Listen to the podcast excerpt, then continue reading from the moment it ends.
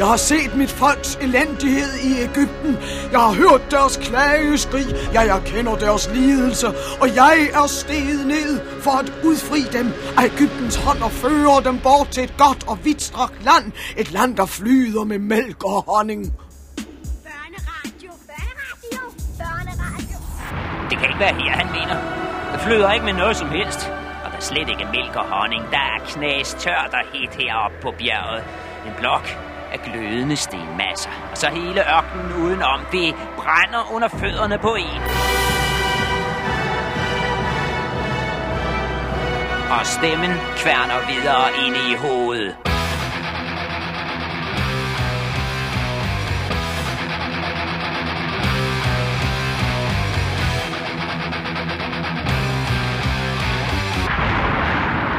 Er en stemme, der taler i ørkenen, og Moses, der lytter efter. Og det er Guds stemme her i Bibelen. Ja. Og der, jeg har ikke prøvet det selv, Rie, at være i en ørken, men jeg har læst om det mange, mange steder. Ja. Og folk fortæller om, at det er helt fantastisk. Den klare luft, særlig om natten. Ja, det, det er helt flot. Stjernehimmel fra horisont til horisont, og så nærmest stjerner nærmest prikket ind i himlen. De står helt skarpt, ikke? Ja. Det er virkelig et sted, hvor folk får dybe tanker. Ja. Det er et sted, hvor man også tror, man hører stemmer. Ja. Det var meget mine år i Gobi Ørkenen. Altså Marco Polo fortæller om det, ikke? Altså det der med, at man hører mystiske lyde, fordi der er så stille, at selv de mindste lyde, dem hører øret, ikke? Ja. Og, og så laver man det om, så tænker man, nej, er det ikke menneskestemmer, det der? Eller hvad er det for noget mummel, det der? Og, sådan. Og så bliver man lidt småtosset op i hovedet, ikke? Og ja. Så tror man, at man hører de mystiske ting. Men det er et, et, et helt fantastisk sted at være. En ørken, har jeg ladet mig fortælle. Ja. Jeg har ikke prøvet det selv. Her er det altså øh, Moses, det er det gamle testamente, det er anden Moses bog. Han befinder sig på Sinai-bjerget, øh, der øh, midt i øh, Sinai-ørkenen, ikke? Ja. At den gud, sandsynligvis en ældgammel bjerggud, som beduinerne altid har haft op på det bjerg. Der har været et helligt sted, ikke? Ja. Eller det har måske også været en solgud, det er derfor, der er en brændende busk, som vi hørte om sidst. Altså, Gud havde lige lavet et vartegn i form af, af, af en busk, der står i flammer, ikke? Jo. På det sted, hvor han så gemmer sig om bagved. Altså, man gætter på, at det er en ældgammel gud, som altså ikke har noget specielt med jøderne at gøre, men som de så ligesom har overtaget, ikke? Ja. Øh, det er jo et eventyr, det her, og Bibelen... Det, det de, Bibelen er ude på her, det er at få ført jøderne ud af Egypten. Jøderne er over i Egypten og har det rigtig dårligt. De skal ud af Egypten, ikke? Mm-hmm. Og det, det drejer sig om for, for Bibelen, det er selvfølgelig at gøre det på en sindssygt flot måde.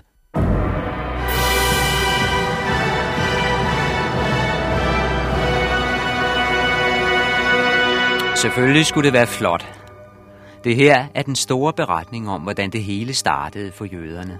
Det er jødernes krønike. Den slags skal være flot. Alle folk har sådan en krønike med vældige sagnkonger og guder, der blander sig og flag, der falder ned fra himlen. Det skal helst starte med et brag, for det er jo hele vores folks historie. Der er ingen, der kan lide en sløv start om nogle mennesker, der bare kommer vaden og langsomt siver ind og ender med at kalde sig danskere efter mange tusind år. Den historie er der ingen, der gider høre på. Nej, det skal starte flot. Her i Bibelen har det været rent eventyr lige indtil nu. Så er det nemt nok at gøre det flot. De kunne digte lige så tosset de ville. Men nu har vi for første gang en person, der har levet. Der fandtes virkelig engang en person i stil med Moses. Det mener man i hvert fald. En særlig dygtig høvding. En, der hævede sig over de andre sjejker, som fik flere småstammer under sig. Nemlig de stammer, der senere skulle blive til jødefolket. Det har været en klog mand, men en benhård mand, for der skal skrabe midler til at få beduiner til at samarbejde. De føler sig hver især som små konger, så han har måttet forhandle og købslå. Han har spillet dem ud mod hinanden, han har smidet dem den ene dag og truet med krig den næste dag. Alt i alt et dygtigt stykke arbejde, for det lykkedes jo. Men det er ikke særlig flot bagefter. Der er ikke noget at skrive hjem om. Det er ikke en mand, man laver krøniker om. Derfor er han glemt. Og vi får serveret Moses i stedet for. Dybt nede under historien er der en kerne af sandhed, et menneske, der faktisk har levet. Men det menneske er for længst forsvundet. I tidens løb er han blevet fuldstændig dynget til af eventyrlige påfund. Ting, som jøderne har skrabet sammen fra andre folk for at pynte op på deres egen krønike. Og få Moses til at se ekstra flot ud. Eventyr fra Egypten, fra Mesopotamien, fra de lokale i Palæstina. Det er ligesom et juletræ. Man pynter det, fordi man ikke synes, det er flot nok i sig selv. Men som regel kan man da lige ane nogle grønne grene ind under pynten. Men her er der sket det, at selve træet er forsvundet, og der er ingen, der aner, hvordan det grantræ så ud, men pynten, den hænger stadig og svæver i den tomme luft. Sådan er det med Moses. Der er kun pynten tilbage. Han, der fik stammerne til at gå sammen, så de ikke bare strøg rundt hver for sig. Han, som fik dem til at føle sig som et folk. Han, der i virkeligheden startede det hele. Ham ved man ingenting om. Vi får en eventyrprins i stedet for. Det er alt, hvad Bibelen har at servere. Der er ikke noget at gøre. Vi må i gang med skrønerne.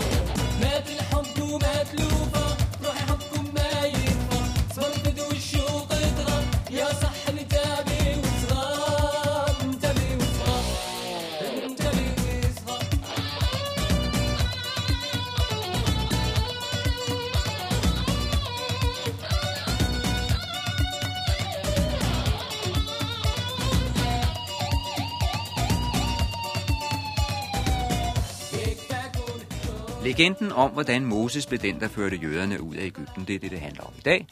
Ja. Og øh, øh, Gud har altså i eventyret her, som hedder Bibelen, udvalgt Moses til at gøre det.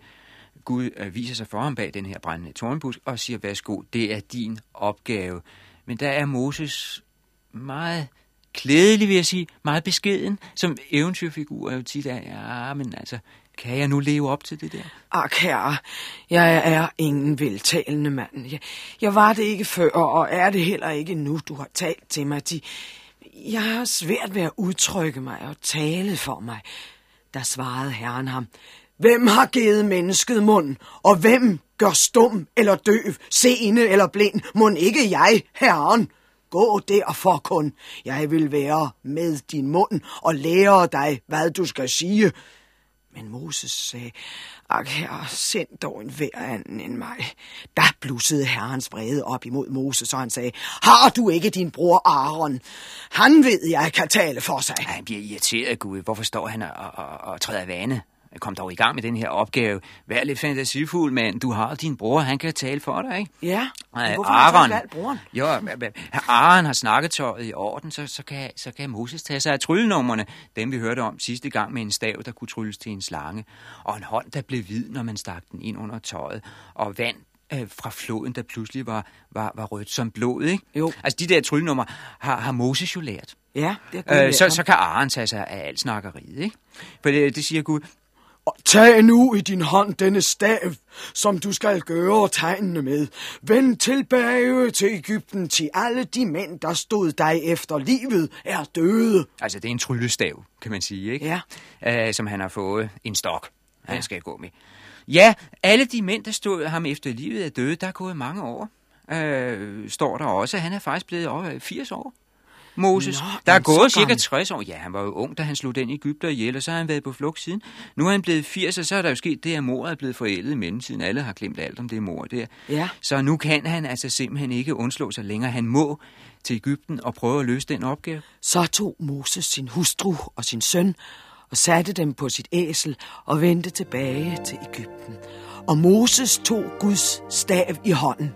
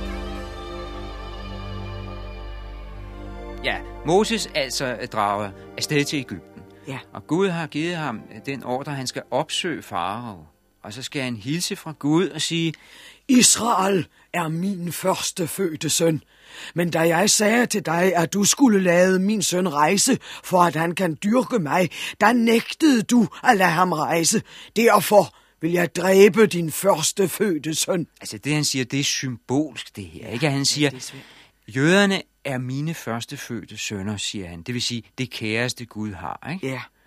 og de har bedt om at forlade Egypten. Det har farao sagt nej til. Mm. Du nægtede dem at rejse, ikke? Jo. Derfor skal du som straf, der vil jeg dræbe din førstefødte søn.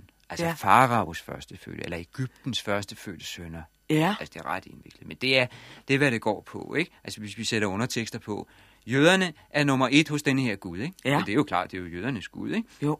Og det vil sige, førstefødte, det allerværdifuldeste man har. Ja. Ja. Så, og der, der, der svorer Gud hævn. Altså, der får vi blod og død i vente, for hvis ikke han lader jøderne gå, så rammer straffen i form af alle de her drengebørn skal dø, ikke? Jo. Så slemt er det heller ikke. Det handler i virkeligheden mest om lammesteg, det her.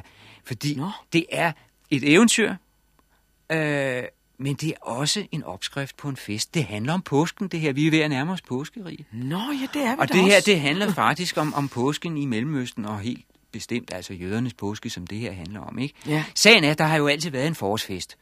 Øh, ja. Der i øh, marts-april, ikke? Jo. Og du ved, at øh, uanset om man er på Færøerne, eller man er øh, nede i Palæstina, så kommer det første lam i april.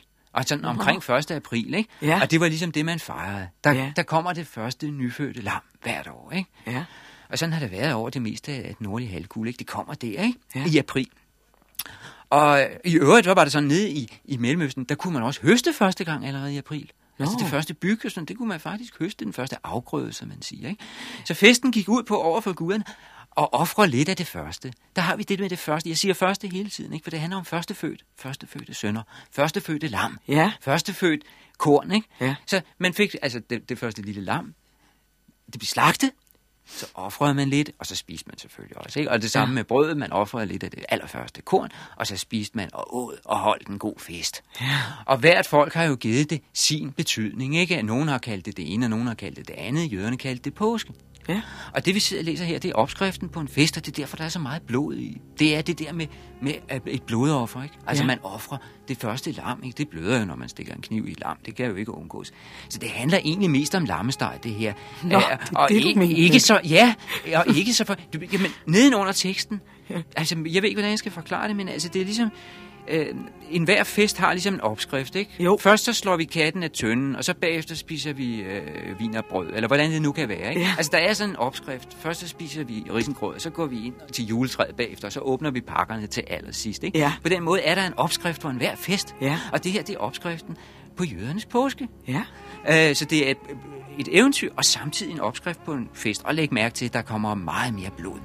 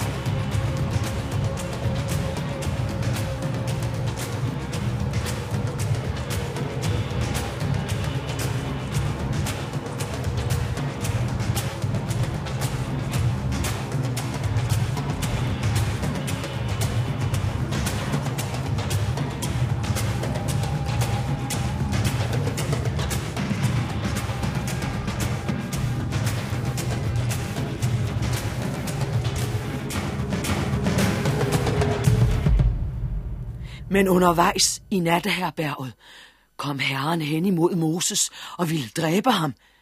Der greb Sipora en skarp sten og afskar sin søns forhud og berørte hans blusel dermed. Nej, det er den rene mystik, det ja, her. Det, det er for. for det første en nattescene. De, be, de er på et, et motel, kan man vel sige, natteherberg, ikke, på vej til Egypten. Ja. Der ligger Moses og sover. Hans kone Sipora, som ikke er jøde, hun ligger ved siden af med sin øh, søn, ikke? Ja. Og så ser hun, hun kan åbenbart ikke sove, fordi så får hun øje på, at Gud kommer i form af et spøgelse.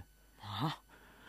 Og så for at jage det her spøgelse væk, så skærer hun sin drengens forhud af hans tissemand, af hans pik, ikke? Ja. Og holder den over til, til Moses, der står, berørte hans blusel. Det er altså Moses kønsdele. Nå, sådan. Ja, at, ja. Og der har ja. vi blodet, ikke? Ja. Altså det der blodige forhud, den bliver holdt derover, ikke? Ja. Øh, det, det er den højere mystik. Prøv lige at læse øh, en gang til.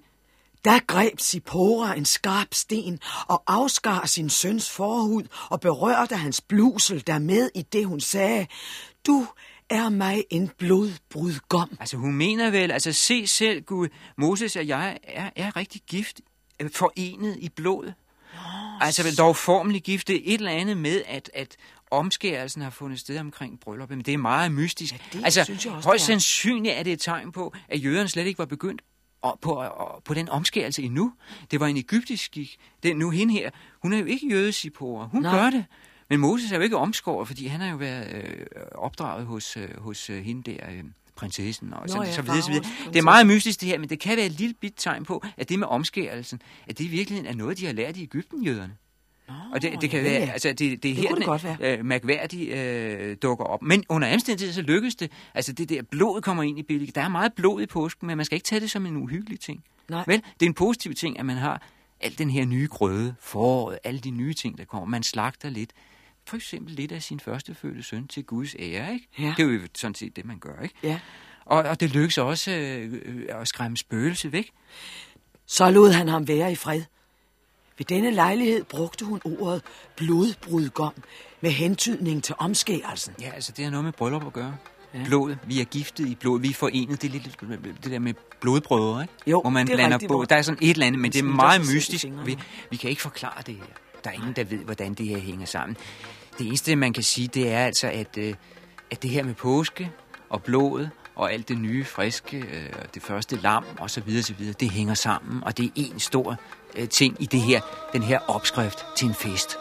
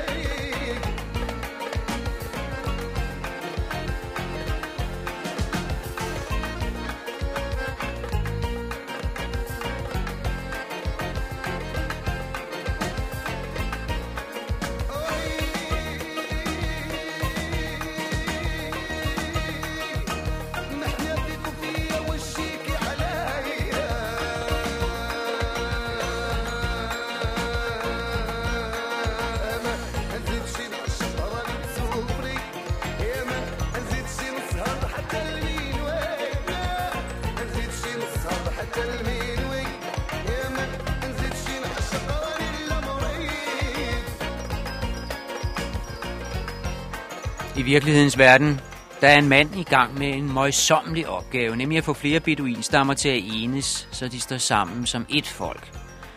Vi ved ikke, hvordan han gjorde. Vi ved heller ikke, hvornår det skete, eller hvor. Men i eventyrets verden, der foregår det i Egypten, og manden hedder Moses. Nu er han på vej. Han skal overbevise vennerne om, at det er ham, der udvalgte Gud til at være leder. Og bagefter skal han overbevise farao, nemlig om, at han hellere må lade jøderne gå, så de kan komme op til det land, de har fået lovning på, det land, der flyder med mælk og honning. I eventyret er der altså ikke våben med i spillet. Det handler om overtalelse. Moses skal forhandle. Og så har han i øvrigt et par propagandatricks med i baglommen, de tryllenumre, som Gud lærte ham sidste gang. Først er det jøderne selv, det drejer sig om. De skal helst tabe næse og mund, så Aaron træder ind på scenen og præsenterer sensationen Moses, manden, der kan få en stok til at blive til en levende slange. Det er showbusiness, det her. Det skal nok imponere raket. Derefter gik Moses og Aaron hen og kaldte alle israelitternes ældste sammen. Og Aaron fortalte alt, hvad Herren havde sagt til Moses, og denne gjorde tegnene i folkets påsyn. Altså, man ser det for sig, ikke? Altså, at de har samlet alle de her jødiske talsmænd, ikke? Ja. Og så holder de altså forestillingen med Moses som tryllekunstner og Aaron som sprikstalmester, som man siger i cirkus, ikke? Ham, der står og siger, det var her kommer, ikke? Og, og ligesom Clausen og Petersen og sådan noget. Ja, ja. Det er ja. fantastiske numre. Ja. Og det er altså de numre der med staven, der bliver til en slange, og hånden, der bliver hvid og så videre, som de opfører der. Og resultatet, det virker faktisk. Der troede folket, og da de hørte, at Herren havde givet agt på israelitterne og set til deres elendighed, bøjede de sig og tilbad. Altså, de forstår, at, at, at Gud har fattet medlidenhed med jøderne der, ikke? Ja. Og nu skal de ud af Egypten, og det er noget, Moses skal tage sig af. De anerkender Moses som leder, som tillidsmand, kan man sige. Så han øh, skynder sig straks afsted op til farao der og beder om tre dage fri i påsken, sådan set. Altså, det er sådan en... Han vil have lidt, lidt, lidt fri, så de kan gå ud i ørkenen og, og dyrke deres Gud. Det er selvfølgelig en list, for de vil stikke af fra Egypten her i eventyret, ikke? Yeah. Men han beder, han også altså om at bede, bede om tre dage fri, fordi Moses og Aaron siger til farao: tillad os nu at drage tre dage ud i ørkenen og ofre til Herren, vor Gud, for han ikke skal slå os med pest eller svær. Men egypterkongen sagde til dem: hvorfor vil I forstyrre folket i deres arbejde? Gå til eders trællearbejde. Folket er så vist dovent nok, og nu vil I have dem fri fra deres trællearbejde. Og samme dag udstedte farao følgende befaling til foderne over folket og dets opsynsmænd: I skal ikke mere som hidtil give folket halm til teglarbejdet. De skal selv gå ud og sanke halm, men alligevel skal I parlægge dem og lave lige så meget teglsten som hidtil. I må ikke eftergive dem noget, til de er dovne. Altså, Rie, den gik ikke. Moses øh, har været oppe hos farao for at bede om tre dage fri i påsken, og de får det modsatte ud af det. Mere arbejde øh, øh, dag og nat. Nu skal de også selv levere halmen til teglstenene, står der, ikke? Ja. Normalt er der altså andre, der har, der har sanket halm, ikke? For halm fylder jo godt, når man blander det i leret, før man former stenen, ikke? Jo, det nu skal klart. De altså selv ud og, og, og samle det. Det bliver værre og værre, ikke? Altså, de har simpelthen fået det modsatte ud af det. De ville have en arbejdstidsforkortelse i påsken, de har fået det modsatte nærmest, ikke? Så det er klart, at, at jøderne, de er rasende på Moses, på deres tillidsmænd, og han kommer tilbage med sådan et resultat. De siger: Herren se til eder og dømme eder, fordi I har vagt afsky mod os hos farao og hans tjenere, og lagt dem et sværd i hånden til at dræbe os med. Ja, altså, at de har fået en undskyldning til at plage dem yderligere. Tillidsmandens evige problem, det her, ikke? Han er jo med, han sidder jo altid med sine egne folk og stiller kravene op, og nu skal vi forlange det og det og det, tre dage fri i påsken og, og mere i løn og så videre og så videre. Så er det tillidsmanden, der skal op og forhandle, ikke? Og ja. Så kommer han altid tilbage til og siger: nej, vi fik altså ikke tre dage fri, vi fik kun tre timer fri og så videre og så videre. Der er et evigt problem der, fordi ja.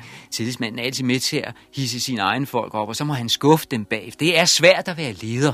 Ja. Det er meget svært at være leder. Det opdager Moses her. Han, hans egne folk øh, svigter ham ganske enkelt. Det går ikke i længden, selvom man har et par tryllenumre ved hånden.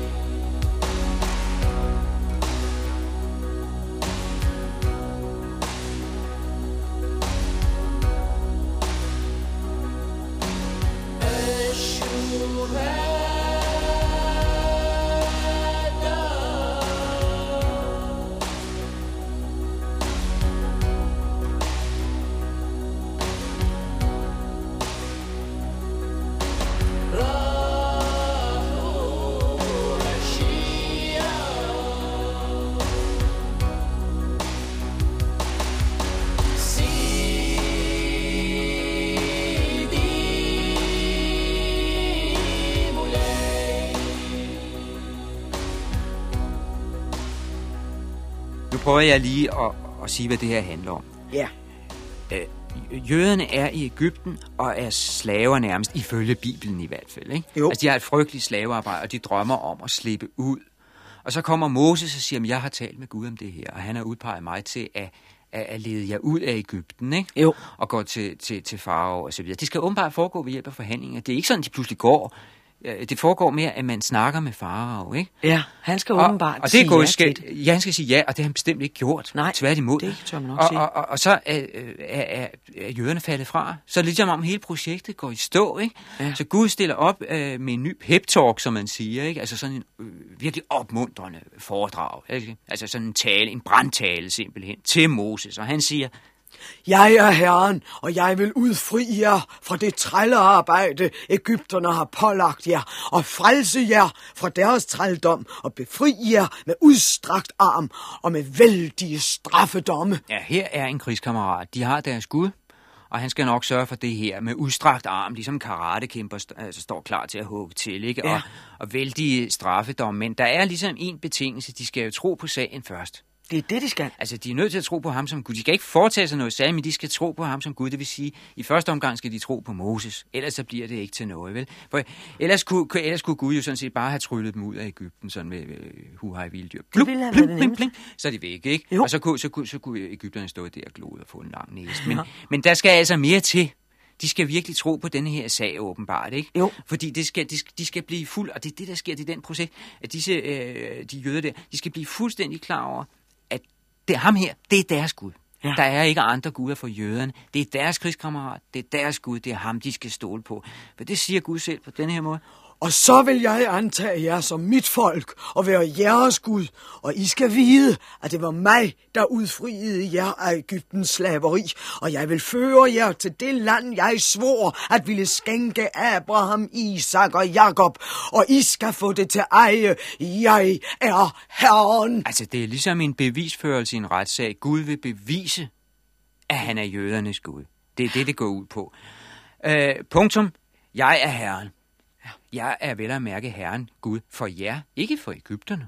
For Egypterne har nogle andre guder, det har de lov til. Ja. Men jøderne har deres Gud, ikke? Det er ja. sådan en vej frem. Altså, hvor, hvor, hvor man på et eller andet tidspunkt, så siger man jo, at Gud er for hele verden. For ja. alle folk. Det er man slet ikke nået til endnu. Nej. Her er man stadigvæk det der med, at hver folk har ligesom sin Gud, ikke? Og jøderne har, og jøderne har ham her, ikke? Jo. Som er en slags krigskammerat, men samtidig også en, der stiller krav. I skal tro på mig. Hvis I så tror på mig, så vil jeg befri jer med udstrakt arm, som der står, og vældige straffedomme. Men det går Moses så videre og siger til folk, det gider de ikke, de er simpelthen for trætte. Altså de almindelige jøder, de slaver i det her arbejde, står der jo i Bibelen, de gider ikke høre efter, de orker faktisk ikke. Moses kundgjorde nu dette for israelitterne, men de hørte ikke på Moses. Dertil var deres modløshed for stor, og deres trællearbejde for hårdt.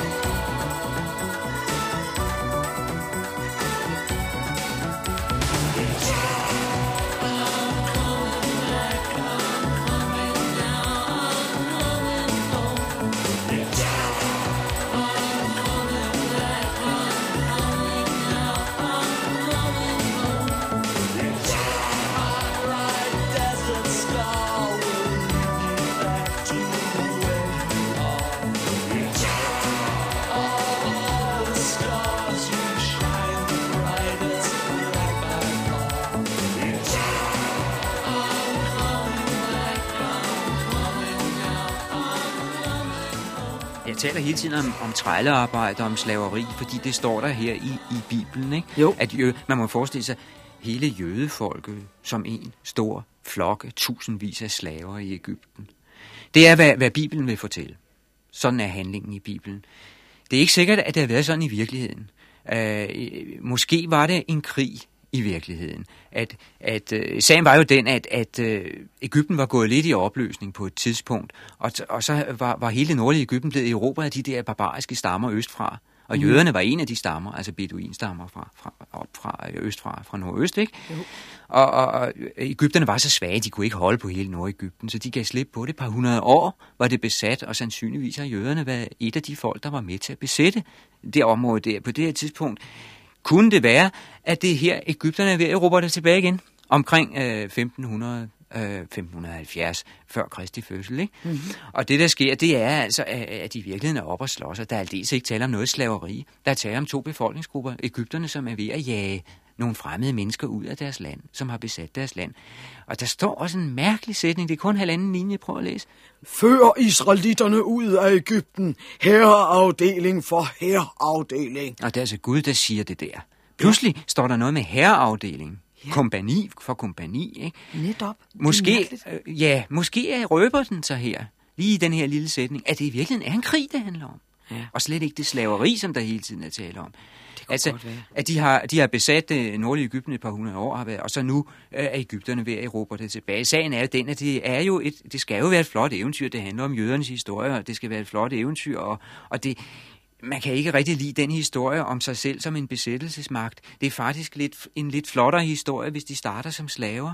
Ja. Altså hvis de bliver pint og plaget af, af den her frygtelige fjende. Det er ligesom et uhyre, en drage, ikke? Ja. Og så får de lov til at slippe ud af dragens skab. Det er ligesom det, der bliver lagt op til. Det er ligesom flottere. Det er det, Bibelen gerne vil have, ikke? Mm. Og ideen her er, at Moses skal føre an. Han skal forsøge at overbevise farao om, at de skal have lov til at gå, de her stakkels jøder.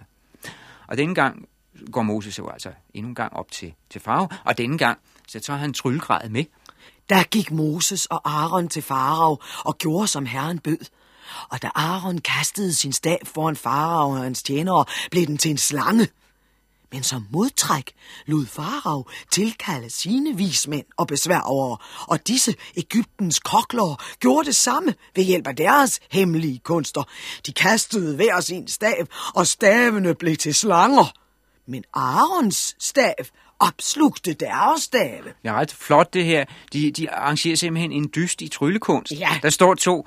Der står en jødisk tryllekunstner, og så står nogle egyptiske, og så prøver de at overgå hinanden, ikke? Altså det er simpelthen et... et trylletræf. Ja, magisk Grand Prix, ja. kunne man kalde det. Simpelthen, de afholder en konkurrence på tryllekunster. Mm. Æ, disse øh, egyptiske vismænd og besværgere og kokler, eller kogler, eller hvad ja, det hedder. Ja, men det betyder det samme. Tryllekunstnere, eller...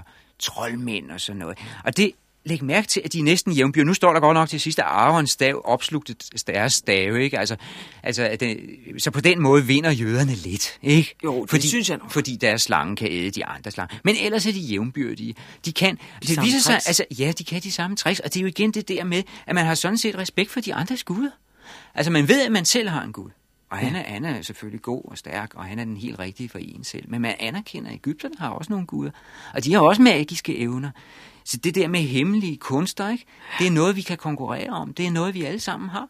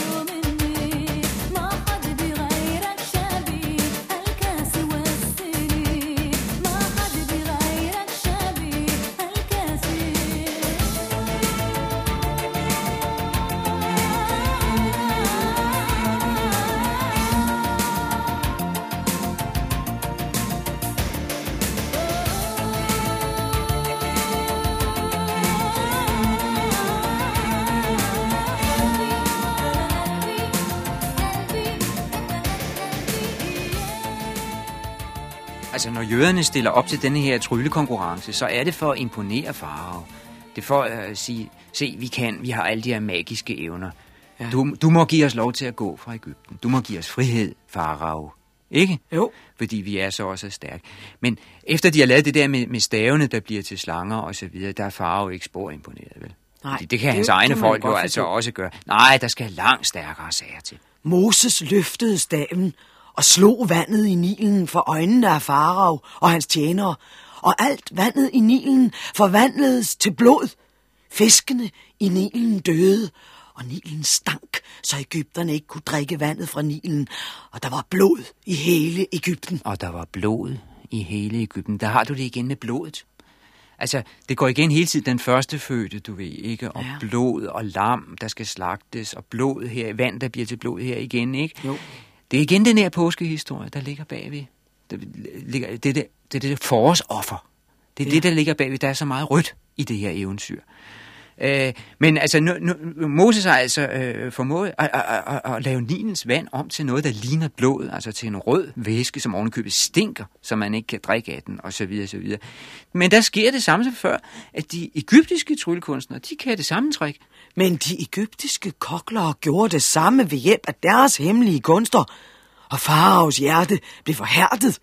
Han vendte sig bort og gik hjem, og heller ikke dette lagde han sig på sinde. Men alle egypterne gravede i omegnen af Nilen efter drikkevand. De, de kunne ikke drikke Nilvandet. Og således gik der syv dage efter, at herren havde slået Nilen. Nej, farao blev forhærdet. Han er ikke spor imponeret af det her. Det kan man måske godt forstå, fordi det er nok ikke altid, man har kunnet drikke af Nilen. Altså, hvis der har været meget skidt i, og eller mange alger og sådan. Der har vel været nogle, nogle tider, hvor man skulle holde sig langt væk fra den flod der. Så det, han, har, han har vel set det som en almindelig forurening, altså. Det er ja. der, at det pludselig bliver rødt, ikke? Og det kan jo være alverden okker, eller det kan være ler op fra Afrika, eller det kan være alger. Og nærmest er det jo, er det jo egentlig morsomt grotesk historie. Her ser man altså for sig op på scenen, der står det, de to hold tryllekunstnere og prøver at udkonkurrere hinanden. Og hvad får de ud af det? At alle egyptere skal ud og grave efter frisk vand bagefter.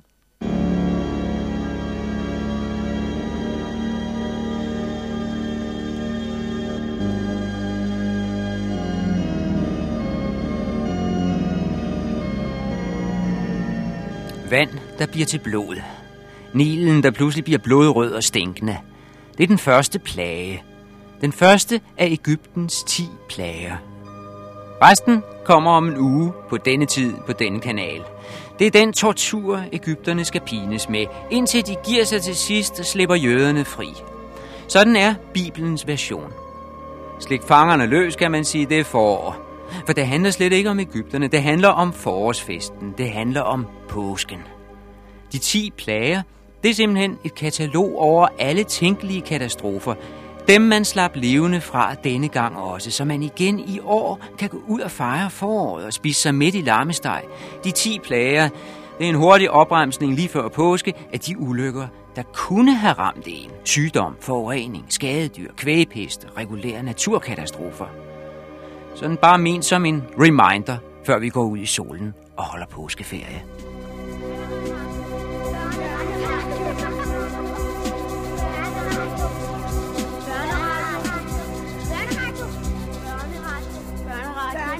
Yo